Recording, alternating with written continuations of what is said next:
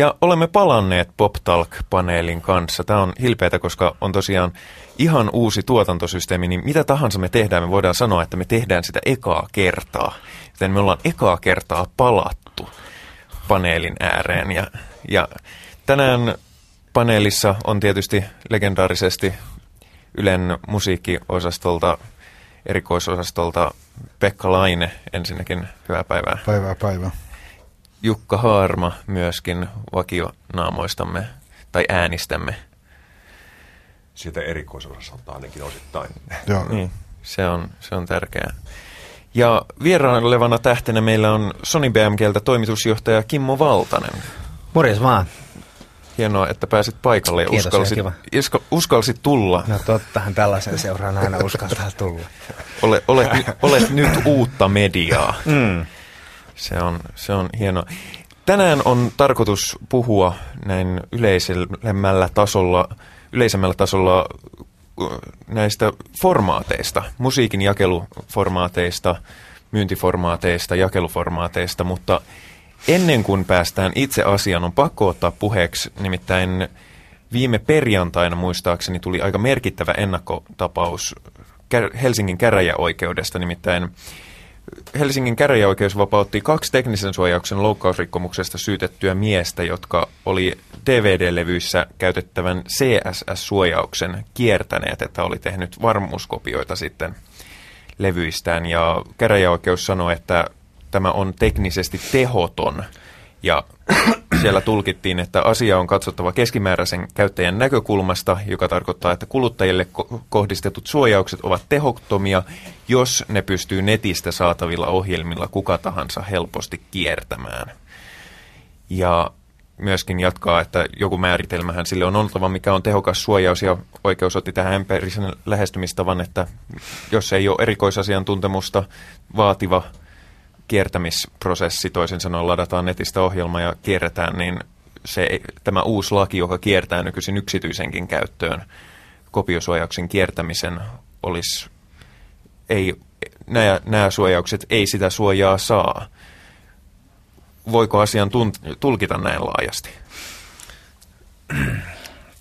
Tietenkin sitähän voi tulkita ihan miten, miten haluaa, mutta jos ajatellaan musiikkiteollisuuden kannalta, niin ensinnäkin, ensinnäkin musateollisuudessa ainakaan Sony BMGllä ei nyt viimeisen parin vuoteen ollut minkäänlaisia kopiosuojauksia. Eli, eli tämä suojaaminen ei ole ollut se keino, millä, millä musateollisuus on pyrkinyt suojaamaan itseään, itseään tota niin, niin, laitonta downloadosta ja nettipiratismia vastaan.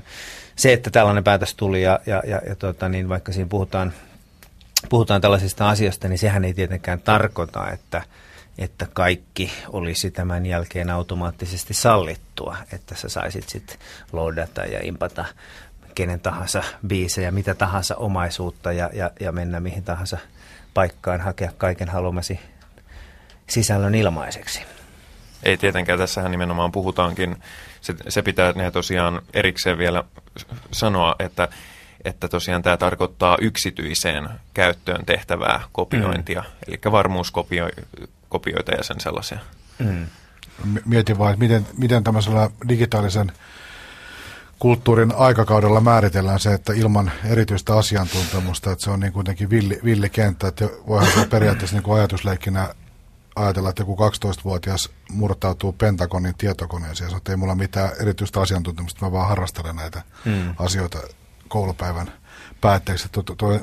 Voisi kuvitella, että tota on suhteellisen vaikea tota, ö, ikään kuin vaikka nyt Suomessa varsinaista ennakkopäätössysteemiä laissa olekaan, mutta kuitenkaan tuota lainausmerkissä ennakkopäätöstä soveltaa. Niin ja, ja sitten sit siinä on vähän sama, sama juttu, jos, jos tota, mä olisin ollut vaikka niinku tappelussa ja tirpasisin lättyyn kaveria, sille ei kevyesti nyrkillä vaan, ja, ja sille ei sattuisi ja mut vapautettaisiin sitten siitä niinku lievien asianhaarojen tai jonkun, jonkun takia, niin se ei silti tarkoittaa se, että, että se olisi ok, että kaikki lähtisi lätkiin toisiaan turpaan tuossa ja, ja, ja sellaisia, että, että tota, niin, niin. niin, tai sulla ei olisi kokemusta itämaisista taistelu, niin, taistelulla. niin, aivan niin. Mä olisin, vaan nähnyt niitä, mä olisin vaan nähnyt niitä elokuvissa ja just näissä, missä mä olisin sen suojauksen ottanut sitten pois. Kimmo, yhteen sanaan voiko sanoa, kun sä puhut, että musiikkiteollisuuden kannalta, eikö se voisi sanoa, että ei ole mitään yhtä musiikkiteollisuuden kantaa, etteikö kuitenkin aika, aika erilaisia näkemyksiä koko tähän suojaukseen ja ylipäänsä digitaaliseen niin kuin ole, että on, on, on tiuk, tiukkoja kantoja niin sanotusti ja toisaalta sitten niin, niin sanottu liberaalempia kantoja, että kyllähän tämä niin kuin elää voisi sanoa kuukausittain, nämä näkökulmat vaihtuu. Totta kai, eikä ole olemassa yhtä yksittäistä ratkaisua tällä hetkellä. Yhdessä pyritään, pyritään löytämään ratkaisuja ja, ja, ja mä uskon ainakin, tai se meidän suunta ja ajatus on se, että pyritään edesauttamaan sitä, että syntyisi mahdollisimman paljon hyviä palveluita, jotka kuluttajat ottaisi omakseen. Ne olisi toimivia palveluita ja, ja sitä kautta ihmiset kokis, että on ok myös, myös maksaa musiikista se vähäinen summa, mitä siitä tällä hetkellä ylipäänsäkin tarvii, tarvii maksaa. Jos ajattelee tuota päätöstä sen niin kuin lainausmerkissä positiivista puolta, niin toihan ei muuta laittoman jakelun mm. suhteen mitään, vaan toi ehkä kohdistuu siihen tavalla, että mitä ihmiset saa tehdä oman kotinsa mm. su- suojissa tavallaan tämmöisen niin kuin yksityiskäytön siihen liittyvää, liittyvää ja sitten vielä, vielä tuossa puhuttiin, sehän oli leffateollisuutta koskeva, koskeva esimerkki, että, että musaahan, sehän on ollut erittäin ok tehdä mm. kopioita ja muuta, mutta että... Tämähän oli tosiaan tämä laki, joka tuli voimaan viime mm. vuoden alussa, joka kielsi kopiosuojauksen kiertämisen kotikäytössäkin, joka, joka aiheutti kyllä paljon kränää ja muuta, niin niin tämä on kyllä ihan mielenkiintoinen, että mihin suuntaan se lähtee menemään, koska periaatteessa se on tarkoittanut sitä, että jos laitteessa, tai jos on laite, johon sen haluaa esimerkiksi iPodi, mm. haluaa mukaan jonkun, jonkun biisin, tai nyttemmin kun on video kannettavat soittimet, niin DVDltä haluaa mm. leffan itselle, niin se on periaatteessa ollut laillista, mutta sitten taas toisaalta, kuka sitä valvoo oikeasti? Että että mm. näin oikeasti tapahtuu. Tuskin, tuskinpa kukaan on jäänyt siitä kiinni, että on, on laittanut DVDltä televisiosarjan jakson omalle iPodilleen vaikkapa. Että siinä mielessä, mikä, mm. mikä mulla oli kysymys silloin, kun tämä tuli tämä laki, niin oli semmoinen, että minkä takia säädetään lakeja, jotka on täysin valvomattomia ja joista ei kuitenkaan loppujen lopuksi ole kenellekään mitään haittaa, koska selkeästihän ainahan laiton kopiointi ja laiton levittäminen on ollut kiellettyä. Että, että tämä on vaan tehnyt sellaisen varmuuskopiointiajattelun kieltävä laki oli hyvinkin erikoinen. Mutta jos, jos siirrytään itse asiaan, ettei, ettei mennä taas ihan viittä tuntia näissä. Mitäs tuo äsken oli sitten? no niin, olihan okay. sekin tietysti al- asia. Alku, alkukevennys. Mm, se oli alkukevennys, joo. Mutta siis kun oli tarkoitus puhua formaateista, formaateista, jakel, formaattien jakeluista, miten se on vaikuttanut levyteollisuuteen, musiikkibisnekseen, musiikin tekijöihin kautta aikojen, miten, miten vaikuttaa nyt ehkä CD-stä digitaaliseen siirtyminen, mitä se on tarkoittanut aikaisemmin vinyylistä CD-hen siirtymiseen ja näin edespäin ja noin edespäin, ei haluta liikaa rajata aihetta. Mutta jos mä ajattelin, että ihan ensimmäisenä porkkanana heittäisin kysymyksen panelisteille. Nimittäin, no te olette musiikkitoimittajia ja levyyhtiöpamppuja, niin te ette varmaan kauheasti, levy, teidän ei tarvitse kauheasti levyjä ostaa. Mutta, ei, ei tarvi, mutta se ei estä meitä käyttämästä niin. siellä liikaa rahaa. niin, niin se, mutta jos... Juuri, juuri niin kuin Pekka sanoi. Okei, okay. no missä muodossa te ostatte, missä formaatissa te ostatte musiikin? No tällä hetkellä itse asiassa aika lailla niin kuin kaikissa eri formaateissa.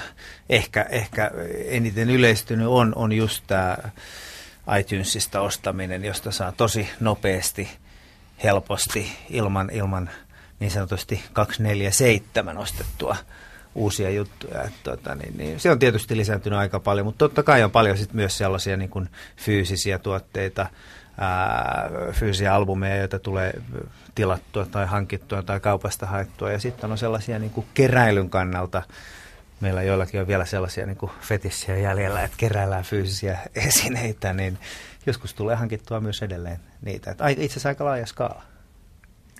Ostan ehkä 80 prosenttia CD ja 20 prosenttia vinyyliä, ehkä noin karkeasti ottaen. Sä et käytä iitunesia tai muuta a, aika, aika vähän, siis kä- sillä tavalla, tota, mulla on se, mulla on se fetissi-homma, homma, niin kun mä ava, avauduin ensimmäisessä pop-talkissa, niin mä oon jotenkin pettynyt, että mä oon kiinni siinä fyysisessä levyssä, että jos mä ostan sen biisin tai jonkun jutun, niin mun pitää ostaa se vielä levynä. Mm, mm. Mulla, on semmoinen vähän epävarma, että onko mulla, olo, että onko mulla sitä nyt oikeasti, kun mulla on vaan se tuolla, tuolla tota, pitteinä jossakin no onhan, onhan valkoisessa laatikossa. Väki, tota niin, niin, mun oikeastaan niin kuin, ehkä järkyttävin kokemus tuohon liittyy, liittyy mä sitten Depes Modein tämä Remix-kokoelman tuli iTunesista ja olin tosi iloinen, hei mahtava, tähän sai, tähän hieno juttu, mutta sitten tuli herässä ajatus, herra jestas, että kuinka makee tämä olisi vielä fyysisenä, koska ne on niin kauniita esineitä ja, ja sitä kautta niin kuin, ihan samalla lailla itse asiassa on melkein lailla niin kuin järkevämpää ostaa tällä hetkellä, varsinkin jos ajatellaan, että se on niin kuin järkevä kohtuuhintainen fyysinen tuote, jonka sä voit uploadata. Ja sitten sulla on sekä fyysinen, että sä voit käyttää sitä sun laitteessa digitaalisesti. Nämä, on, nämä ei ole toisiaan niin kuin pois, poissulkevia tapoja kuluttaa musiikkia. En ostanut vuosiin vinylejä viimeinen, mikä ostin, oli Kirpputorilta Reijo Taipaleen satumaa. Se oli pakko ostaa pois. Mutta ei myöskään aio luopua mun vanhoista ainakaan rakkaimmista vinyyleistä. CD-tä ostan varmaan vähintään nyt yhden päivässä. Mm. Se pitää ympäri viikon.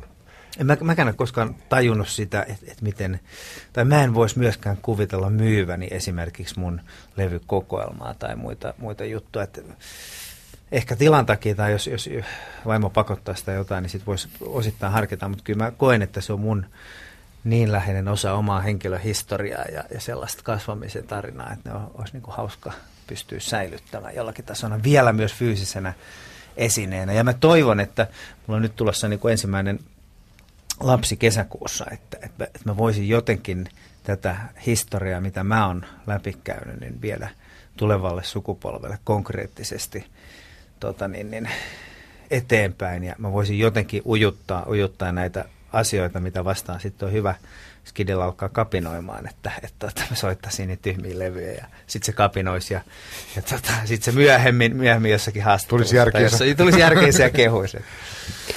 niin vielä tähän ää, kolmanteen muotoon, eli, eli en, en osta digitaalisesti hyvin, hyvin vähän, mutta, mutta toisaalta käytän, käytän iPodia sillä tavalla just, että kun ostan sen levyn, niin mä kuuntelin sen läpi ja sitten mä siirrän sitä parhaat pisteet iPodiin melkein suoraan. Että se on niin kuin, tämä on se ketju. Mm. Sa- sama, sama juttu, että kyllä mun musiikkikuuntelusta, siis tämmöistä niin kuin, eh, ei palkkaa vastaan tapahtuvasta vapaaehtoisesta nautinnosta lähtevästä musiikkikuuntelusta, niin valtaosa kyllä tapahtuu iPodilla. Et, et, et, et se on se, se tota, minne, minne ne niin kuin käyttö mielessä päätyy ne tota, musiikin, mutta kyllä mä oon niin kuin, just niin kuin Kimmo sanoi, niin mä oon nimenomaan tänne, että on fyysinen levy ja sitten tämä uploadaussysteemi on, on se, millä, millä niin kuin mennään. Mä oon tota, miettiä tätä, mur, että nyt ollaan murros, murrostilanteessa, niin tota, mä jotenkin sillä tavalla koen tämän läheiseksi tämän asian, että kun tämä edellinen suuri murros tapahtui, eli siirtyminen vinylilevystä CD-levy, oli jo mulla ainakin semmoinen hirvittävä murros, koska mä mm. olin tota, ihan sataprosenttisesti vinylilevyn kannalla sillä tavalla, ja mä vastustin sitä niin kuin omassa kulutuskäyttäytymisessäni sitä muutosta, että okei, että levyteollisuus on päättänyt näin, mutta mä oon päättänyt toisiaan, mä vaan niin kuin sinnittelin niin se oli kyllä jotenkin, se oli aika raju tavallaan, sitten sä katsot sieltä niin kuin mm. häviävältä eh, puolelta sitä mm. hommaa, miten se tavallaan, koska se, ja sehän tarkoittaa sitä aina, nämä murrokset, että se pitää jollakin tavalla aktiivisesti tappaa se vanha. Mm, mm. Siis niitä valmistus pitää lopettaa, ei se tavallaan semmoinen niin kuin, että siinä on oikein siinä on semmoiset tietyt niin kuin, savikiekkojen mm. tekeminen lopetetaan, niin sillä tavalla siirrytään lopulta, että se semmoisen loppurusaus pitää ikään kuin tehdä osittain väkivallalla. No siis sanotaanko näin, että, että tämä on tietysti vain osittain totta. Kyllä mä sanoisin, että kyllä ne taloudelliset lainsalaisuudet tuossa kuitenkin määrittää, että kyllä niitä ihan varmasti tehdään hamaan loppuun asti, jos se on taloudellisesti kannattavaa ja järkevää. Että ihan sellaista, niin kuin, ainakaan mä en usko, mä en tietenkään tiedä, mitä, mitä tapahtui silloin, silloin tota 89-luvun taitteessa siitä eteenpäin, mutta että, et, et, tota, niin, niin, kyllä ne taloudelliset lainalaisuudet määrittää, että et mitä kannattaa tehdä ja missä formaatissa. On, on. Mutta muistuttaisin kyllä että 80-luvun puolivälissä, kun 84, kun CD tuli, niin CD hän tuot, siis vinylit hän lopetti liian aikaisin kuluttajan kannalta. Ihan varmasti. Joo. Et, et CD, väki, väkisin vedettiin niin lä, lä, läpi ja se oli niin kuin virhe silloin. Ja nyt, Joo. Et se oli kuoppa, että vinylle ei ole ollenkaan, mutta nyt tietysti on, mutta onhan ne siis vähemmistömarkkinathan ne on, ei ole muutama prosentti käsittääkseni markkinoista, jos sitäkään. Mm. Joo. Mutta sillä, sillä tavalla vaan silloin, silloin tota, niin kun itse koki sen kuluttajana ja aika aika fa- fanaattisena musiikin käyttäjänä, että tota, siihen liittyy tavallaan oikeasti sellainen, että se nyt ei ole mikään pelkästään tämmöinen teknistaloudellinen mm. tota, pieni keikaus, mikä tehdään, vaan että siinä tavallaan jotenkin katoaa kaikki arvo, hyvä ja arvokas, menee ihan päin helvettiin. Mutta tota, totta kai se sit, mutta, mutta siinä jotenkin itse konkreettisesti koki, että näihin liittyy totta kai niin oikeasti liittyy kaiken näköisiä asioita. Että pelkästään niin kuin, tota, mm. se vaikuttaa siihen tapaan kuluttaa musiikkia ja mm mit, minkälaisia asioita niihin äänitteisiin kytkeytyy. Ja siis iso asia, joka tuohon vaikuttaa, on tietysti aina myös se, niin kuin se hardware-puoli tai oikeastaan se päätelaitteen Joo. kehittyminen. Et ilman muuta siinä vaiheessa, kun CD tuli, niin siellä alettiin puskeen CD-soitintaa valtavia määriä markkinoille. Ja nythän, nythän huomataan, että mitä enemmän tulee MP3-soittimia, joista tulee suosittuja ja mitä enemmän puhelimissa on, niin se nopeampi tietyllä lailla se on se se on se muutos. Että et nämä on sellaisia niin kuin isoja trendejä, jotka sitten niin kuin kiihdyttää sitä. Että se ei ole pelkästään se iänikuinen paha, paha levyteollisuus ei, tai joku, ei, joku ei, muu siinä. Sitten tietysti me, kun me ollaan alalla, niin varmaan usein kuvitellaan, että kaikilla on että kaikilla oli aikoinaan älä, älä, niin kuin mm. vinylisoittimet ja kaikilla oli heti, heti niin kuin CD-soittimet ja kaikilla on, no nyt voi sanoa kohtaa, että on kaikilla, mm. lähes kaikilla on tietokoneet, että se muuttuu kyllä tällä tavalla, mutta luin just Hesarista tässä yhdessä rockijutun niin kuin ohessa mielenkiintoinen vaan tieto vuonna 1966 Suomessa, joka kuudennessa taloudessa oli mm. so, levysoit, mm. joka on, on niin kuin ihan, se on niin kuin todella vähän. Mm.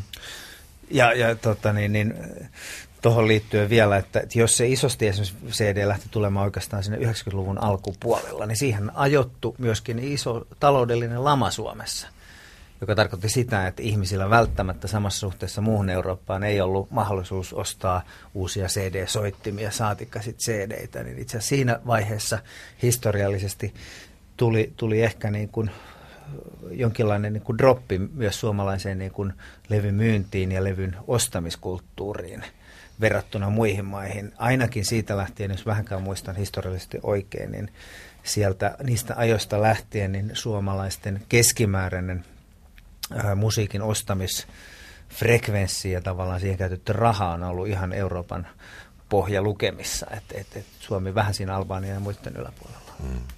Mites, mites Kimmo, tota, jos katsoo historiallisesti, niin on varmasti helppo tavallaan piirtää semmoiset tavallaan elinkaari käppyrät mm. näistä eri formaateista, että, että näemme, että seitsemän tuumainen single-levy ilmestyi markkinoille tuolla ja sen tavallaan huippu on noissa ja noissa vuosissa sitten tulla alamäkeä ja albumilla sama juttu, niin missä sun tämänhetkisen tuntuman mukaan, mi, mi, millä käppyrän kohdalla mennään CD-levy suhteen?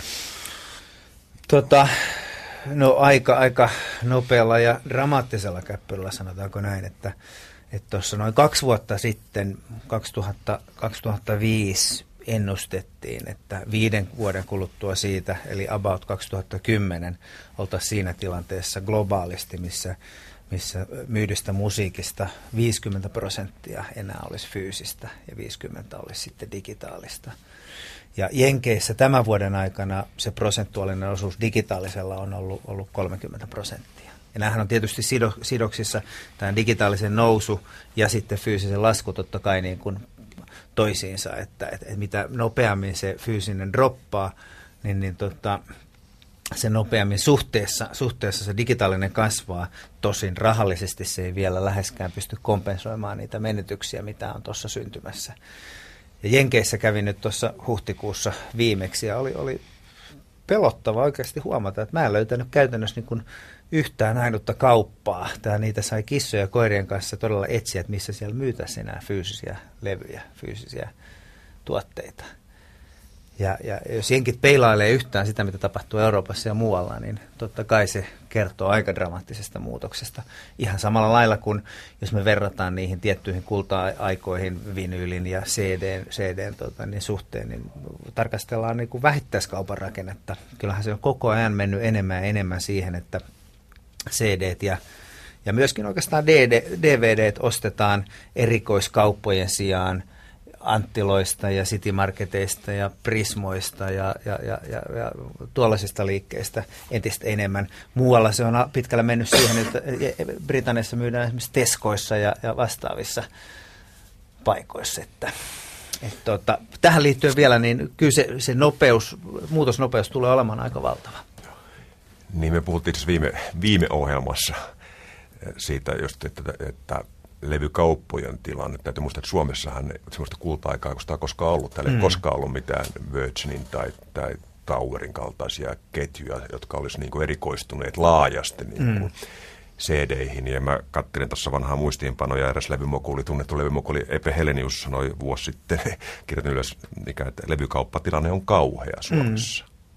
Onko se, onko se mennyt vielä Tämä on lausunto siis vajaa runsaan vuoden takaa. No, Mikä on nyt tämän hetken tilanne? No siis tota, jos kauhealla tarkoitetaan erikoisliikkeiden määrää ja niiden asemaa, niin se on todellakin kauhea. Et tota, kyllä, kyllä niin kuin sanomattakin selvää on, että, että tota, niin, niin erikoiskauppa on kriisissä. Free Record Shop, joka on ainoana oikeastaan ketjuna keskittynyt, keskittynyt CDC, niin näyttää lopettavan liikkeitään koko ajan joka puolelta. Ja, ja, ja, ja tietysti, tietysti tota, niin. No toisaalta tietenkin täytyy sanoa, että on hienoa, että meillä on sellaisia ketjuja kuin Anttila tai meillä on Stockmania itse asiassa, että City Marketeissa ja muissa saadaan hyvät valikoimat, suhteellisen hyvät valikoimat esille ja, ja, ja, ja kaiken kanssa saataville sitä musiikkia, mutta jos puhutaan niin kuin vaikka meistä nyt keskenämme, jotka ollaan pitkän linjan musadikkareita ja harrastajia ja keräilijöitä, niin totta hemmetissä se on, se on katastrofaalinen tilanne. Ja Free Record Shopista voi sanoa senkin, että viime aikoina, kun mä oon käynyt Free Record Shopissa, niin siellä, siellä on kyllä äänilevyt on huomattavassa vähemmistössä. Todella, se, mikä, todella. On, mikä on mun mielestä todella, todella ikävä ilmiö ollut siinä ketjussa si, tässä on puhuttu tota, tämän ikään kuin fyysisen levyn häviämisen yhteydessä siitä, että säilyy tällainen nismarkkina, mm. jonka, jonka tota, luonne on ehkä tällainen,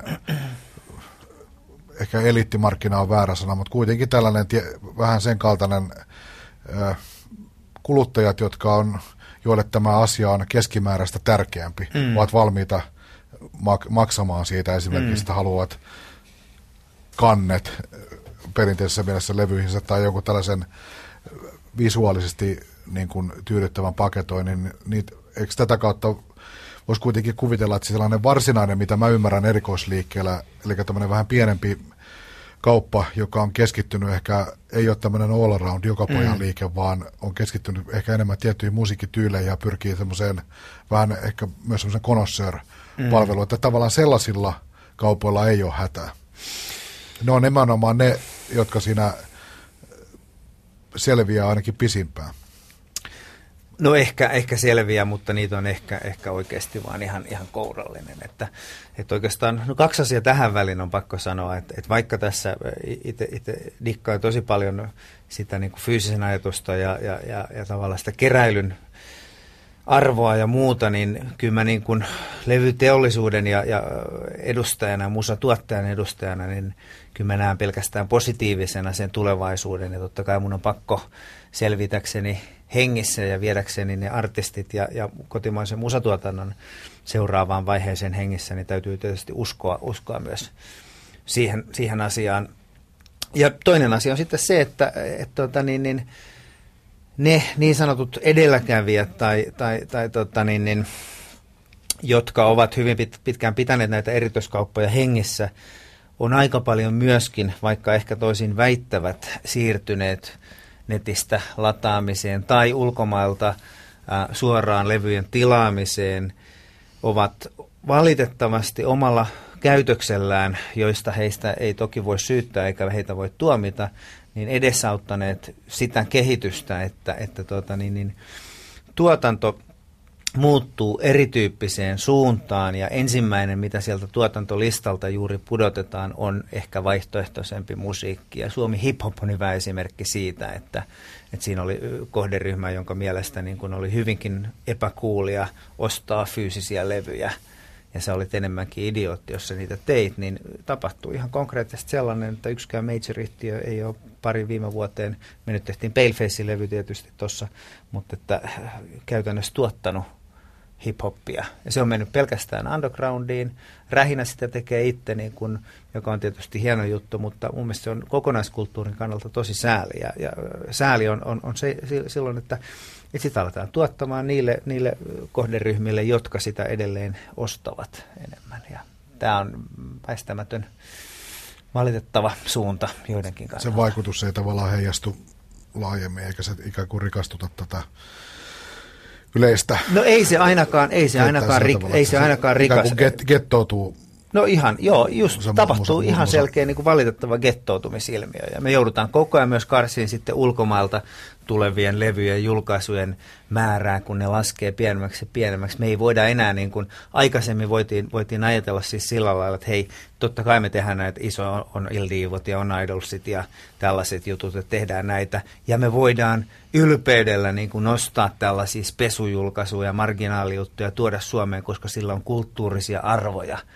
Totta kai me tehdään sitä edelleenkin ja, ja pyritään löytämään sellaisia artisteja ja bändejä, joiden tuotto-odotukset tai ei ole kovin korkeita, tai me voitaisiin olla niin kuin kärsivällisiä, että jos ne breikkaisi vaikka kolmannella levyllä, mutta, mutta, mutta, mutta se menee aika kuristavaksi ja tiukaksi tuo tilanne, ja silloin on hirveän hankala säilyä sellaisena niin kuin moniarvoisen kulttuurin kannattajana ja aktiivisena tuottajana, jos ne taloudelliset realiteetit kertoo jotain ihan muuta. Mitäs tota, tämmöinen sivujuona kuin musiikki tässä tota, hommassa, niin minkälaisia musiikillisia vaikutuksia tällä digitaaliseen formaattiin siirtymisellä voisi olla? Siitähän nyt puhutaan ja spekuloidaan mm. aika paljon, että toisaalta tämä ihan iPodin ja näitä MP3-soittimien tulo on mm. varmaan niin kuin yksilöiden kulutuksessa tota, merkinnyt sitä, että siirtyy ehkä enemmän tämmöistä albumikuuntelusta sellaiseen mm. biisikuunteluun ja, ja tota, myös digitaalikauppa on aika paljon biisikauppaa. Mm, mm. Niin uskotko tähän tota, tietysti mielessä voisiko sanoa single-ajan paluuseen?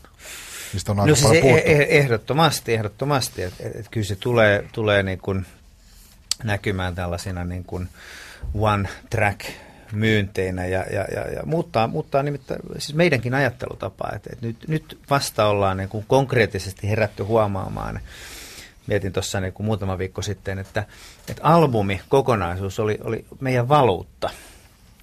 Me elettiin kokonaan tämä albumivaluutan ympärillä. Me laskettiin, kaikki tavallaan niin kuin laskenta tapahtui sen ympärillä, että paljonko sitä albumia oli myyty ja sitä kautta määriteltiin, oliko se hyvä menestys vai huono menestys.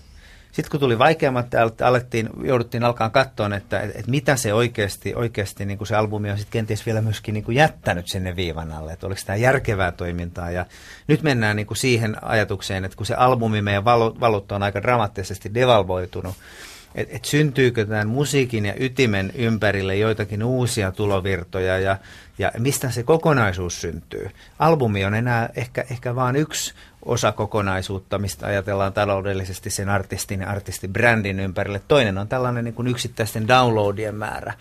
Et esimerkiksi Lordi, joka oli tietysti valtava menestyskeissi, niin me myytiin pelkästään mobiilisoittoääninä, True Tonena, yli 80 000 Hard Rock Hallelujaa. Et, et jos me mietitään, että et, et paljonko se olisi vaikka niin kuin sinkkumyyntinä tai minä tahansa muuna myyntinä, niin se on valtava summa.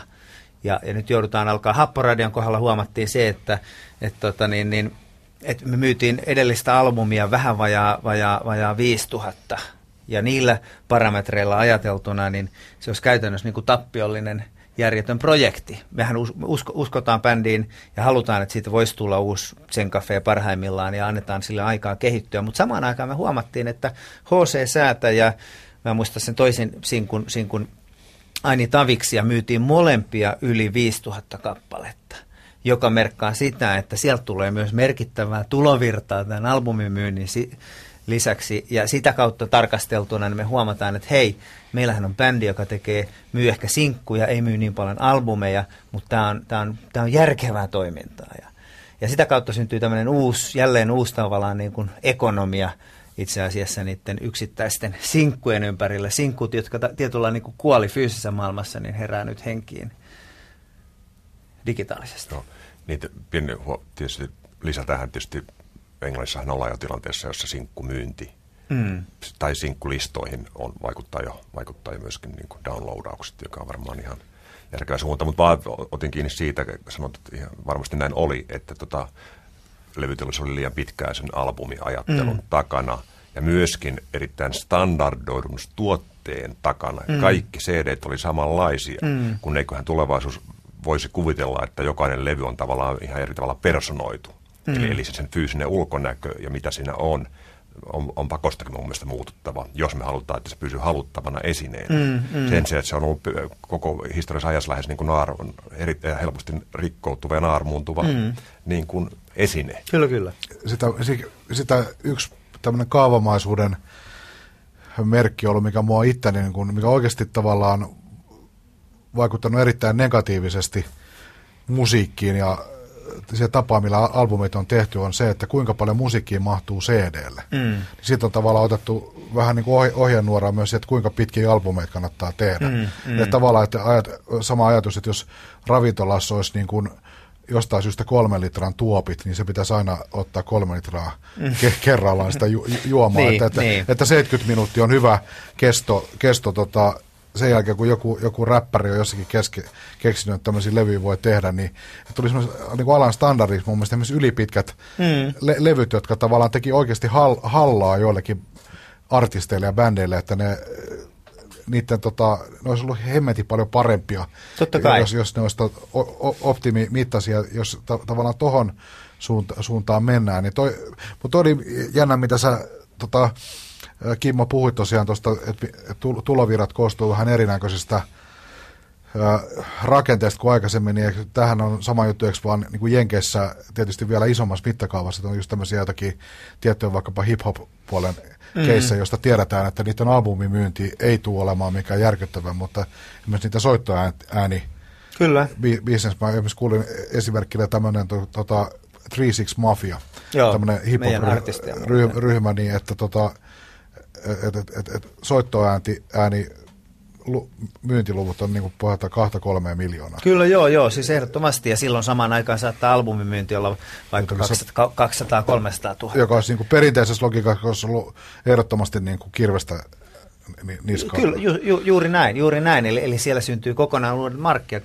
Justin Timberlakein kohdalla, joka oli meidän, meidän ehkä niin kuin viime vuoden myydyin albumi globaalisti, joka pääsee sinne vähän vajaan viiteen miljoonaan, sekin vielä sama hengenveto on huomautettava, että, että niin kuin ne frontline isojen menestyjen myynnit on drop, dropanneet dramaattisesti. Ja nyt eka kerta alkaa kompensoitumaan muuta, muuta kautta.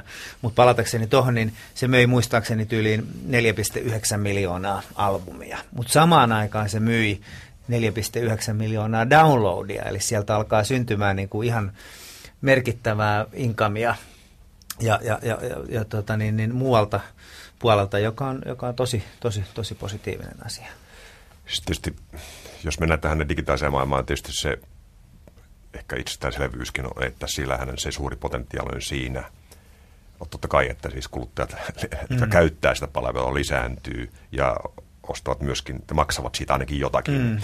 niin tota, on tietysti se, että siellä tässä on tutkimus Jenkeestä vuonna 2006, niin tota, että ensin kun mennään sinne, niin ihmiset alkaa kuluttaa enemmän musiikkia mm. ja myöskin törmäävät laajempaa musiikkirepertuaariin. Mm. Mm. Nämähän on molemmat siis kulttuurista, että myöskin ottaa bisnespuolella se niin ne, ne olennaista asiat, mitä tässä voi niin kuin tapahtuu. Nimenomaan ja siis juuri sen takia mä oonkin erittäin optimistinen musiikin ja myöskin levyyhtiöiden tulevaisuuden suhteen, että et, et, tämä on vain yksi, yksi muutos, yksi iso turbulenssi ja, ja musiikin kuluttaminen ja sitä kautta myös musiikin sisällön ja myyminen ja musiikkibrändien ää, monituotteistuminen, jos ajatellaan, että meillä on albumeja ja biisejä ja kaikkea mahdollisia siinä ympärillä, niin tulee kyllä varmaan kasvamaan, että, että tota, niin, niin, kyllä musiikki ja artistit kiinnostaa aina ja varmasti tulevaisuudessa. Voisiko tässä lyhyesti vetää nämä numeroita. Tässä on siis jenk- jenkkitutkimus. 6 prosenttia niistä, jotka tota, on käyttänyt digitaalisia online services, mm. niin on lisännyt musiikin kuuntelua. Ja tota, 25 prosenttia on, on, on, on löytänyt huomattavasti enemmän niin kuin u, uutta musiikkia, mm. josta ei ole ollut tietoisia, ja 6 mm. prosenttiakin jonkun verran. Mm. Et, et, ja tässä on luku, että 15 prosenttia menee myöskin sen takia enemmän konsertteihin. Että tässä on aika laajamittaisia seurauksia. Mm. Siis kaikki muut musiikin ympärillä toimivat liiketoiminnat, paitsi äänitetty musiikki, ei ole lisänneet, lisänneet myyntiä, tai nämä, nämä muut on siis lisääntyneet. Ja, ja mielenkiintoisinta tai hauskintahan tässä on, että kaikki lähtee kuitenkin siitä, äänitetystä musiikista tai, tai on olemassa joku taho, levyyhtiö, joka investoi siihen artistiin ja bändiin, vie sen studioon, on mukana kehittämässä sitä, markkinoi sitä helvetin isolla rahalla, jotta syntyisi tällainen iso, iso maailma ja siitä tulisi suosittua. tota niin, niin. Mutta mä uskon kyllä vahvasti, että, että me myös saadaan parempia kauppapaikkoja, parempia palveluita musiikin kuluttajille, musiikkifaneille – aikaiseksi tulevaisuudessa. Että kyllä, tämä, kyllä tästä hyvä vielä tulee. Tämä on tota sen tavallaan uljas uusi maailma, tämmöinen positiivinen skenaario tässä tota, liittyen myös tämmöiseen niin biisilähtöiseen mm. tota, kaupankäyntiin. Mutta miten sitten se semmoinen niin haikea ja surullinen näkymä, että albumi tällaisena niin kuin taiteellisen mm. ilmaisun keinona, joka on ollut pitkään niin kuin rokin vakavoitumisesta mm 60-luvun puolesta välistä eteenpäin ollut tavallaan se, voisiko sanoa kuninkuuslaji. Niin tota, on, onko, se, onko se uhattu? En mä, mä en pelkää, että se olisi uhattuna monestakin syystä, koska se on nimenomaan A, se on se kuningaslaji. Samaan aikaan sä voit kirjoittaa niin kuin novelleja tai runoja tai, tai kolumneja, mutta se oikeastaan mitataan sillä niin kuin kulttuurisesti, kuinka kova se on, että millaisen kokonaisuuden se saat aikaiseksi. Et, et se on tietysti se yksi mittari. Taloudellisena mittarina se tulee varmasti myös säilymään, koska menestysalbumi parhaimmillaan tuottaa myöskin isoimman, isoimman äh, returnin investment, return on investmentille, eli, eli, eli tavallaan niin kuin, tota niin, niin, se sijoitettu pääoma kasvaa korkoa, että kyllähän se on niin kuin onnistuessaan hyvä, hyvä, hyvä Mutta tuleeko sitä tavallaan sellainen niin kuin, myös sellainen kuninkaiden laji, että sitä ei sitä kunniaa su, suoda läheskään niin monille no. yrittäjille, että tavallaan semmoinen niin kuin, että sä pääset siihen tavallaan statusluokkaan, niin no, se, se voi olla vähän no siis sanotaan, tiukempi näin, seula. Että, no, no periaatteessa se, mitä tulee tapahtumaan, niin siis massa, massan määrähän tietyllä lailla niin kuin lisääntyy, on helpompi helpompi periaatteessa tehdä, ja samalla kun sä voit itse kirjoittaa romaanin ja julkaista romaanin, mutta on hankalampi päästä sinne niin kuin myyntilistojen huipulle ja suositummuus listojen huipulle. Ja yksi asia, mikä mun mielestä on niin tärkeä huomata, tai ainakin mun havainto on se, että, että mitä liittyy digitalisoitumiseen. Semmoinen niin sanottu romanttinen ajatus siinä vaiheessa, kun lähti tähän murrokseen, oli se, että, että digitalisoituminen demokratisoisi ää, tuotannon sillä lailla, että tuotannon tekovälineet halpenis ja, ja sä voisit tehdä, tehdä menestyshittilevyn makuhuoneessa ja, ja sitten sulla olisi oma labeli ja labeli ja tota, niin sitten sit tulisi valtavan suosittu jotenkin, niin näyttää siltä ainakin tässä murrosvaiheessa, jossa fyysiseen ollaan vielä sidottu, että tapahtuu polarisoituminen niin, että nämä isot yksiköt, niin kuin vaikka me, jolla on monta kivijalkaa, kotimainen tuotanto, ulkomainen tuotanto ja back tullaan selviämään, jos ja kun me ollaan muutoshalusia. Sen sijaan, että näillä, näillä pienillä idealistisilla yrittäjillä, joilla, jo, jotka, jotka haluaisi tehdä sitä muutosta, tulee olemaan helvetin paljon hankalampaa ja on paljon hankalampaa, koska ne fyysiset myynnit, jotka, jotka koko ajan niin kuin laskee laskee, niin tota, ne on niistä riippuvaisia. Juuri, juuri itse asiassa sama, mikä on vähittäiskaupan rakenne käytännössä. Mm. Eli, eli, eli tota, niin, niin, nämä erikoisyrittäjät, erikoisleibelit, niille tulee paljon hankalampaa, koska niillä ei ole sitä ostouskollista yleisöä. Ne ottaa sen vaihtoehtoisia reittejä. Niin mä ajattelin vaan, että on kuinka, kuinka moni kuluttajista ajattelee albumia kokonaisuutena. Eiköhän aika paljon kuluttajat ostaa hyviä biisejä. Ostanut ennenkin, eikä vaan nyt. Et, et, tota, en tiedä. Toisaalta suomalaisenhan LP-levyn ja CD-historiahan on toisaalta niin, että on ostettu kokonainen albumi, mm. vaikka siinä on vain se yksi hyvä biisi. Mm että en mä saa sanoa, mutta, mutta se, se niin kuin, semmoinen niin kuin romanttinen käsitys albumin kokonaisuudesta, niin se ei varmaan se, koske koko kuluttajakuntaa. Ei, ei tietenkään. Ja sitten sehän on genre-sidonnaista tosi paljon. Se on to, erittäin paljon genre-sidonnaista, mutta tota, kyllä se mun mielestä, niin kuin, jos katsoo populaarimusiikin historiaa näiden formaattien, formaattimuutosten näkökulmasta, niin kyllä siinä tavallaan niin kuin, se on mielenkiintoinen se jännite tavallaan, mitä se on aina tuonut johonkin uuteen mm. asiaan, asiaan siirtyminen. Että on totta kai hyvin olennainen osa – esimerkiksi rock- ja popmusiikin historiasta, koko 50-luku, mm. hyvin pitkälle 60-luku, kokonaiset genret, soul-musiikit, ne on täysin sinkku, sinkku mm. tota, joku tämmöinen albumihomma on ollut täysin sekundääristä, että, mutta toisaalta kun katsoo semmoisia albumiin siirtymismurroskohtia, niin onhan ollut mahtavia tavallaan, niin, äh, on tuonut ihan eri levelin musiikki. Mm. Yksi, yksi keissi, niin mikä nyt aina puhutaan tästä 60-luvun, tästä tavallaan lainausmerkissä Sgt. Pepper murroksesta, mutta sama juttuhan tapahtui itse asiassa noin niin kuin reilu kymmentä vuotta aikaisemmin tota, voisi sanoa niin kuin jenki, jenkiläiset niin viihdetuotannossa Frank Sinatra niin kuin siirtyi tuota, musiikissa tai tuotannossa lähti, lähti tekemään sen sijaan, että tehdään pelkästään singlejä, savikiekkoja yksittäisistä biisestä, niin lähdetään rakentamaan tavallaan tämmöisiä teemalevyjä. Mm. Ja siitä tuli olennainen osa. Ja siinä on ne kaikki klassiset tavallaan LP-fetisismin ainekset, mielettömät levykannet mm. ja tietty tämmöinen kokoava ajatus, että ei ole pelkästään yksittäisiä biisejä, vaan tämmöinen niin kuin laajempi story. Ja siinä on niin kuin moodi-idea, että jos, mm. jos siinä, että tämä levy on alakulloinen balladilevy, niin sitten se on sellainen, ja se tavallaan tarjoaa, tarjoaa niin kuin kuuntelijalle – mahdollisuuden uppoutua tämmöiseen vähän laajempaan trippiin, mikä on ihan täsmälleen sama asia, mikä oli sitten tavallaan Sgt. Pepper-lupaus, mm. että tämä on matka, matka johonkin. Ja kyllähän se, kyllä mun on vaikea niin kuin nähdä sitten, sanoa, että tällä ei ole mitään merkitystä tavallaan tämän niin kuin musiikin ka- ka- kannalta. Että, että, että, että okei, se on, voi olla, että se on aina niin kuin semmoinen sivujuone tai joku tällainen niin kuin massa, tietysti massamarkkinakatsannossa niin kuin vaan joku ihme sivuhaara siellä. Mm. Mutta kyllä näillä on kuitenkin merkitystä sillä, jos ajattelet, että se on aina ollut tällaista tota, tavallaan niin kuin jännitteiden ja vuorovaikutusten historiaa mm. tämä musiikin tekeminen. Ja toinen juttu, mikä mulle tulee mieleen, kun puhuttiin tästä hardware mm. edellä menemistä, niin stereohan oli sellainen. Että et, et, keksit tuli stereolaitteet markkinoille, mutta ei ollut tavallaan mitään niin kuin, oikein musaa, mm. niin ruvettiin tuottamaan, siis kun oli jenken samat laitevalmistajat, RCA on sekä levyyhtiö että radiovalmistaja, niin ne rupeaa tekemään semmoisia levyjä, jossa niin näytetään jengille, mitä stereo on. Sitten tulee just tämmöitä isoja viihdeorkestereiden levyjä, jossa joku vetopasuna siirtyy niin kuin kaiuttimesta to, to, mm. toiseen ja tavallaan, että, että teknologia synnyttää niin kuin kokonaisen estetiikan, millä ne pitää saada myytyä ne ja kyllä musta tuntuu, että cd oli vähän sama juttu, että, tota, että tehdään sitten sellaista musaa, että jengi tajuu, että millaista...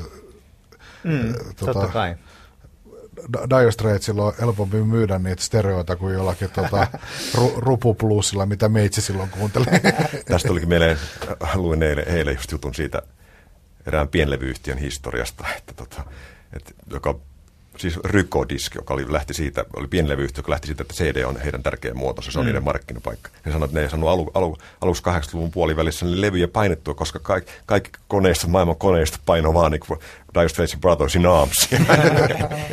Mutta vielä palataan nyt, pakko palata tuohon, tuohon mustaan musiikkiin, että tietysti voisi kriittisestikin, vaikka levy onkin erinomainen, niin kun, kun, kun valkoinen rockkulttuuri alkaa niin arvottaa mustaa, mustaa musiikkia, niin ei ole yllätys, että Marvin Gaye Going On on se mm. ikään kuin hienompia levyjä, koska se on nimenomaan se albumin kokonaisuus. Mutta jossain määrin täytyy muistaa, että musta musiikkihan on ollut nimenomaan single-musaa niin kuin, mm. sille alkuperäiselle kuluttajakunnalle. Ja tota, tietysti itsekin ajattelee albumin kokonaisuuksia. Heidän tässä tostin tässä muutama päivä sitten erinomaisen Aretha Franklin Lemon Spirit in the Dark, joka tietysti oli vinylinä, mutta piti ostaa cd joka on vaan helvetin hyvä levy. Mutta olin mä vähän pettynyt, kun mä luin sieltä kansitekstistä, että tota, itse asiassa oli kolmella eri sessiossa tehty ja neljäsen, viisen biisestä oli edellisen, edellisen niin session jäämään biisejä. se ei olekaan niin kuin aj- ajatuksellisesti niin kuin albumin kokonaisuus, vaikka se, te, vaikka se kuulostaa jossain määrin siltä. Sitä ei ollut suunniteltu metafyysiseksi mestariksi. niin, niin, niin. Tulkinut sitä kaikki nämä. Aivan. Onko tämä Et ei vaikea sitä on sitä kokonaisuudesta niin päästä eroon, vaikka mä oon single-mies monessa jos mielessä. Toi, toi, on, toi on kriteeri, että albumin täytyy olla metafyysinen kokonaisuus jollakin tasolla, niin hieno. Mutta mut totta kai, jos Sgt. Pepper on kerran kuullut silloin, niin, niin kuin sinä vuonna, kun se ilmestyy, mm. niin on hirveän vaikea niin kuin kuvitella, että että miksei se olisi metafy... Mutta mut lä- niin, lähinnä, lähinnä mua kiinnostaa se, että tavallaan, et, että mä en haluaisi, että se tavallaan mahdollisuus metafyysisiin mestariteoksiin tota, feidaantuu pois. Ei missään tapauksessa, sehän, sehän on niin kuin mm. järkevä, hyvä, tuottava, tuottava yksikkö. Kyllähän me pyritään siis, että, että arti, se, tai ajatellaan asiaa siltä kantilta, että, että albumi on maailman ensimmäinen niin kuin mäyräkoira tai sixpacki. Ja silloinhan sä myyt vaan niin kuin 12 biisiä yhdessä kokonaisuudessa, joka on aina niin kuin parempi, kun sä saat kuluttajalle myytyä 12 biisiä, kun et se ottaa muutaman. Ja jos ajatellaan silleen, että jos ostat vaikka 12 pulloa karhuun, niin se voisi, kyllä siitä ihan samanlaiset kännit tulee, kun sä poimit sieltä sitten niin kuin sellaisen oma soittolistan ja eri, erilaisia oluita. Eli vaikutus saattaa olla sama, mutta silloin se voit kertoa, kertoa jonkun hauskan läpi tai edustaa. edustaa. Onhan tässä ajassa tietysti täytyy muistaa, että eihän ei koske vaan, niin kuin, että myöskin kysymys sitä ihmisten ajan käytöstä, että kuka kuuntelee albumin, kenellä on aikaa kuunnella se 70 minuuttia, mm. kenellä on aikaa lukea se kirja alusta loppuun, kenellä on aikaa katsoa se yksi, yksi niin kuin TV-ohjelma alusta loppuun, että eihän ihmiset käytä enää muutenkaan pysy halua tai osaa tai, tai whatever niin kuin käyttää mediaa. Et, et se, siinä mielessä semmoinen niin kuin pirstaloituminen koskee tietysti myöskin musiikki ja, niin. maailmaa. Uskotko tota, Kimmo semmoiseen single-ajan paluuseen, kun ennen kuin ruvettiin nauhoittamaan, niin ohimennen puhuttiin tällaisesta niin kuin klassisesta, voisi sanoa, Beatles-tyyppisestä toiminnassa, jossa single ja albumi vuorottelee niin kuin tavallaan tasavertaisena julkaisuformaattina bändin urakaaressa. Viimeksi 80-luvulla on ollut tällaisia bändejä kuin jotkut Spitz ja Kure ja mm. tällaisia, jotka on toiminut sillä tavalla, että albumijulkaisujen välissä julkaistaan täysmuotoista musaa singleinä ja EPnä, jotka ei ole jotka ei tule mihinkään albumina, että mm. tuleeko, missä vaiheessa tulee semmoisia major-bändejä, jotka rupeaa oikeasti lähteä tekemään tällaista uudesta, onko siinä mitään no, pointtia? No ehdottomasti siinä on pointti ja, ja, ja tuota, niin, mä toivoisin, että Koska tulisi, se on tulisi mahdo, mahdollisimman pian. No meillä on esimerkiksi yksi sellainen nimeltä mainitsematon artisti, jonka, jonka kotimaisella puolella uusi artisti, jonka, jonka kakkoslevyä nyt mietitään, niin kyllä niin kuin tässä tilanteessa, jossa ensimmäinen ei ollut mahdottoman iso menestys, niin sen sijaan, että me lähdettäisiin Pantaisen studioon ja mentäisiin tekemään, menkää tekemään se seuraava levy ja katsotaan, miten se menee, mennään siihen, että pyritään oikeasti hakemaan, varmistetaan, että tulee parhaita mahdollisia biisejä, tehdään ensiksi vaikka niin kuin yksi sinkku, tehdään sitten se toinen, ja jos se on menestys, niin sitten tehdään se albumi. Eli palataan tietyllä lailla tähän niin kuin ytimeen, että, että mennään takaisin, haetaan parempia parempia biisejä, ja olisi, olisi mahtavaa, että, että syntyisi sellainen Musta olisi ideaalitilanne, että mulla olisi semmoinen bändi, joka julkaisi vaikka kerran kuukaudessa yhden hyvän sinkun ja te, tekisi Wedding Present tai joku teki aikoinaan Englannissa tällaisen Joo. jutun. Ja, ja, ja olisi mahtava mennä niin kuin siihen, siihen jotenkin takaisin, jolloin, jolloin sä voisit uudelleen määrittää sen, niin kuin sen nyt mä oon kirjoittanut niin kuin runon tai nyt mä oon kirjoittanut novellin ja näistä novellista saattaa tulla kokoelma ja, ja jotenkin niin kuin punoa sen yri, tuota, niin, niin, bändin, artistin tarinaa erillä tavalla yhteen ja kommunikoida sitä kuluttajille ja faneille, kun että se kahden vuoden välein tasaisesti sävelät 12 biisiä ja ne sitten narutetaan. Se mä, mä monta kertaa, mulla on ehkä tunnustaa suoraan, että mulla on lievästi romanttinen ja romantisoiva, ehkä ihanoivakin suhtautuminen tiettyihin 60-luvun juttuihin, mutta monta kertaa kun mä lukee jotakin Beatlesin tai Kingsin tai tällaisten yhtiöiden niin toimintaa, tällä vähän niin kuin päiväkirja kronikka omaisesti, että niin on ollut ihan järjettömän hektinen se tahti, millä ne on tehnyt sitä hommaa, että ollaan koko ajan kiertueella ja välillä käydään hönkäisemässä biisi narulle uusi single markkinoille kesäisin kuin kehi ja sitten heti syyskuussa tulee albumi ja sitten taas uutta matoa koukku, että tehdään pari levyä, pari pitkäsoittoa vuodessa ja sitten vähän singleä sinne väliin ja koko ajan ollaan myös rundilla.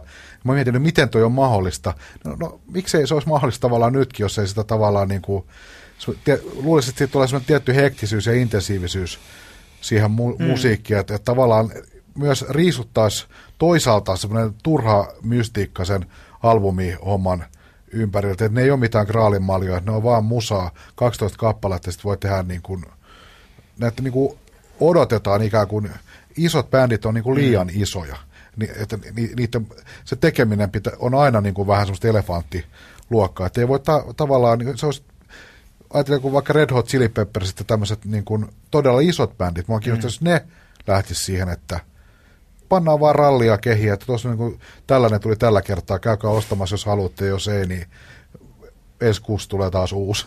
Niin, niin, niin. Että tietysti, tavallaan purkaa sitä tiettyä semmoista niin kuin Kuulostaa hyvä, hyvältä, mutta varmaan tässä on myöskin kysymys siitä, että bändit on, kaikki on teknologian orjia voisi siinä mielessä, että sitä hiotaan helvetin pitkään ja miksataan mm. ja miksataan ja taas miksataan ja mm. masteroidaan ja taas tehdään jotain. Että kyllähän siinä on varmaan semmoinenkin ketju, jota kannattaa aina miettiä, koska levyn pystyy tekemään nopeasti ja halvalla. Niin. Back hyvänkin. To, back to mono sanoo Phil Spector. Muista, mu, mu, muistakaa, muistakaa tota, Metallica-dokumentin opetukset, että aina niitä biisejä ei oikein ole, kun sinne studioon menee. Ja voi tulla aika pitkiäkin leir- leiriytymisajanjaksoja, niin. jopa vuosia kestäviä. Niin ja se, sekin radiotoimittajassa sanoi, että taasko näiltä tulee, että mikä tolkku tässä nyt on, että tuli tällainen, onko tämä nyt hyvä vai ei. Sittenhän se alkaa sitten kyseenalaistamaan. Niin mä rupesin niin taas itkeä jostain muusta niin, niin, aivan. Joo, mutta ikinä ei ole hyvä, se on hyvä ohjenuora. tota, vielä tähän, ennen kuin lopetellaan, meidän vieraan täytyy lähteä hänellä on elämä. Hänen täytyy... Mä meikkaan, että tekee bisnestä jonnekin. Mutta ihan tähän loppuun, kun nyt oletetaan ja niin kuin faktatkin näyttää, digitaalinen musiikkimyynti on, on kovassa kasvussa, niin mulle henkilökohtaisesti digitaalinen musiikin ostaminen ei ole edes vaihtoehto. Ja siinä on paljonkin mulle, mulle ihan semmoinen käytännön asia, niin kuin viimeksi jo mainittiin siitä, että näihin tarvii usein luottokortin. Kaikilla ihmisillä ei ole luottokorttia, mutta sitten siinä on ihan sellainenkin, että, että se on huonompi se äänenlaatu noista. Nykyisin sieltä tulee, iTunesista tulee 122, ei 128 kilobittistä AAC, joka on vähän parempaa kuin MP3. tuolta jostain musiikkilataamosta tai vastaavasta tulee samaa 128 bittistä meininkiä VMAlla. Ja se on lukittu, siinä on se DRM, joka, joka periaatteessa ihan ymmärrettävää, että haetaan tällaisia piratismia estäviä keinoja, mutta sitten se, sitten se estää mut si- siihen, että mä en halua ostaa sitä siinä muodossa senkään takia, että jos mä ostan sen iTunesista, se soi mun iPodissa piste, ja, ja se, se on game over sen jälkeen. Ja myöskin oli puhe tästä fetissi-asiasta. Mäkin haluan ostaa sen, Mä haluan, että mulla on fyysinen tuote, mä haluan, että mä plärään sen, plärään sen vihkosen, jossa on ne kaikki tiedot. Siinä on hieno kansitaide, siinä saattaa olla joku eri, erityinen pakkaus. Ja s- sitten taas digitaalipuolella mennään enemmän siihen, että sä ostat sen käyttöoikeuden fyysisen tuotteen ja omistusoikeuden sijaan. Tästä tuli aika monta, monta asiaa, mutta, mutta onko herättääkö no, ajatuksia? Eikä, eikä, eikä tietenkin kysyä, että mitä, mitä sä sitten, sitten teet? Ja rippaat sen jostain oman käden oikeudella vai? Ei, mä, mä, mä ostan CD-levyn ja mä laitan ne, laitan ne pakkaamattomassa muodossa, mikä tarkoittaa, että ne vie aika paljon tilaa, mutta kyllä, kyllä. Mä, minu, minut on kirottu sillä, että koska mulla on musiikkialan koulutus, niin mulla on aika tarkka korva ja monethan sanoo, että ne ei kuule mm. 128-bittisessä MP3 mitään eroa, mutta mä kuulen sen kiusallisen selvästi sieltä. No silloin, silloinhan sä teet, toimit tässä tapauksessa niin kuin ihan, ihan oikein ja valitettavaa ja itse asiassa ainahan se on, se on niin kuin, äh, musiikkiteollisuuden historiassa ollut se, että et, et, tuota, niin, niin se, niin kuin tässä, tässä puhutaan, että se laatu, mitä sä saat nyt tämmöisenä niin kuin edelläkävijä kuluttajana ei ole välttämättä ihan täydellistä. Tai ainakaan se ei ole niin täydellistä, mihin, mihin tota, niin, niin, mistä me voisimme haaveilla tai mikä se täydellisessä maailmassa olisi. Mutta se nyt vaan sattuu olemaan paras mahdollinen tällä hetkellä, mihin pyritään. Et, tuota, se ei tietenkään niin tämä probleemaa varmasti kaikki, niin kauppapaikat kuin laitevalmistajat kuin tuottajat ja, ja, ja muutkin pyrkivät poistamaan, mutta niin kuin sanottu, niin sehän ei vielä, vielä oikeuta siihen, että jos se maailma ei ole täydellinen, että joku muu toimisi sillä lailla, että hän sitten kokisi, että onpa perseestä, mäpä otan nämä ilmaiseksi, koska tämä ei ole ihan täydellinen, että enpä maksa siitä ollenkaan. Niin tuli semmoinen historian läpi ulottuva punainen lanka-ajatus joskus vuosia sitten mieleen. Mä luin semmoisen yhden kirjan, jossa oli erilaisia artikkeleita levyn keräilystä. Siinä haastateltiin hyvin erityyppisiä keräilijöitä, myös semmoisia ihmisiä, jotka keräili näitä savikiekkoja edeltäviä äänitämuotoja, Edison sylintereitä, jotain tämmöisiä mm. Ihan käsittämättömiä. Ja kaikki, mä tajusin yhtäkkiä, että kaikille formaateille löytyy puolustaja. Löytyy, löytyy myös se hemmo, joka on sitä mieltä, että kaikki lähti alamäkeen siinä vaiheessa, kun siirryttiin savikiekkoihin 80-luvun mm. alussa. Niin, niin tavallaan kaikki formaatit ovat oikeita siihen historialliseen tilanteen, missä ne tilanteeseen, missä mm. ne on syntynyt. Ne on tietysti teknologisissa ja taloudellisissa laina-alaisuuksissa tota, luotuja asioita. Ne, ne on sellaisia kuin ne on, ja ne on periaatteessa parhaita mahdollisuuksia, mahdollisia, ja sitten on kuitenkin aina vähän niin kuin päin peetä, kun joltakin kysytään. Ihan, ihan, sama, ihan, ihan samalla tavalla kuin monissa, monissa bändeissä on, että niiden eka demo oli aina se paras, mutta sitten he möivät itsensä ja pelasivat, ja sitten siitä tuli kaupallista paskaa. Jos mä äh, lopuksi sanoisin, että, että mun mielestä, jos ajattelee koko musiikkialan tulevaisuutta, niin tärkeintä mun mielestä, jos ne olisi kyllä, että se mentaliteetti, että, että nyt kun ne nähdään alan sisällä, että levyteollisuus, artistit, live-business, musiikkikustantajat, kaikki niin kuin periaatteessa näkee, että digitaalinen tulevaisuus voi antaa valtavasti mahdollisuuksia. Mutta kyllä niin kuin, että kuluttajia, kun nyt on sattumalta sitä edelläkävijä kuluttajia niin paljon lyöty ja koettu, että nämä niin kuin nyt niin kuin, minkä ymmärrän, ymmärränkin osittain totta kai, että et, et, et, et se on niin kuin, se mielikuva on siitä, että, sieltä, että sinne kun menee, niin se on sitten laiton tai sitten on negatiivinen, negatiivinen tuva, se, kuva sen sijaan, että oikeasti kuluttajat, kun menevät sinne digitaaliseen maailmaan, että se on mm. täynnä mahdollisuuksia, siitä pitää tietysti maksaa kohtuullinen korvaus. Mm. Että tämmöinen niin mentaalinen kuva varmaan vielä voi olla, että, tota, että mikä estää sitten niin kuin, musiikin kulutuksen niin kuin, loistavaa tulevaisuutta, joka saattaa todellakaan olla sillä kulman takana tai sitten vähän Joo, pitemmän ja, ajan takana. Ja kannattaa ehdottomasti mennä ja kokeilla niitä nykyisiä palveluita, että miten ne toimii, iTunes ja Netanttilat ja kaikki näet, ja miten sä saat ladattua vaikka täyspitkän biisin sun kännykkään ja kuunneltua sitä. Ja, ja voisi miettiä periaatteessa sitä, että mitä se joillekin ihmisille ehkä niin kuin elämän pelastavan tai maailman suurimman niin kuin kokemuksen hinta on. Että et jos sellainen biisi, joka sulle on niin kuin se maailmankaikkeuden paras tai puhuttelee sua äärettömän paljon tai pelastaa, pelastaa sut joltain asialta, maksaa 99 senttiä, vähemmän kuin maitolitra, niin että kannattaako siitä joskus myös, myös niin kuin sen verran maksaa. Mun mielestä sitä kannattaa vähän, vähän funtsia. Niin kai, meidän kaikkien kannalta, musiikkidikkaran ja bisneksen kannalta varmaan tärkeää, että niitä sanottuja ihmiset, niitä aktiivisia musiinkuluttajat, jotka niin kuin, mm. pitävät siitä, että rakastavat musiikkia niin paljon, että ne teke, näkee vaivaa sen eteen. Mm. Toisaalta tietysti myöskin, että se pitäisi olla mahdollisimman helppoa. Ilman muuta, ehdottomasti. Ja tä, tästä täytyy vielä muistaa, että se on valitettavasti nimenomaan Steve Jobs ja, ja, ja tota niin, niin Apple, joka niin kuin haluaa pitää sen oman systeeminsä suljettuna, mm. eikä musiikkiteollisuuden muut toimijat. Joskin Steve Jobson heitti pallon ilmaan ja sanoi, että eipäs kuin justiinsa toisinpäin ja sitten kutsui Emin, Emin kanssaan lavalle ja Emihän on nyt sitten tuo DRM-vapaat muodot korkeimmalla vielä äänenlaadullakin tuonne. Steve on hyvä poika heittelee niitä, niitä, niitä palleja. Okei. Okay. Tästä olisi taas saanut varmaan toisenkin tunnin verran asiaa, mutta joudutaan tosiaan lopettelemaan tältä erää. Sen verran täytyy taas sanoa, että koska kyseessä on podcast, niin me otetaan mielellään palautetta ja kommentteja ja sen sellaisia vastaan, joita sitten käytetään mahdollisesti ja mielellään ohjelmassa keskustelun herättäjänä. Ja näitä tapojahan on monta. Meillä on blogi, missä tämä Meillä ei ole muuta nettisivua, mutta meillä on blogi osoitteessa blogit.yle.fi kautta pop-talk, johon voi sitten kommentoida suoraan.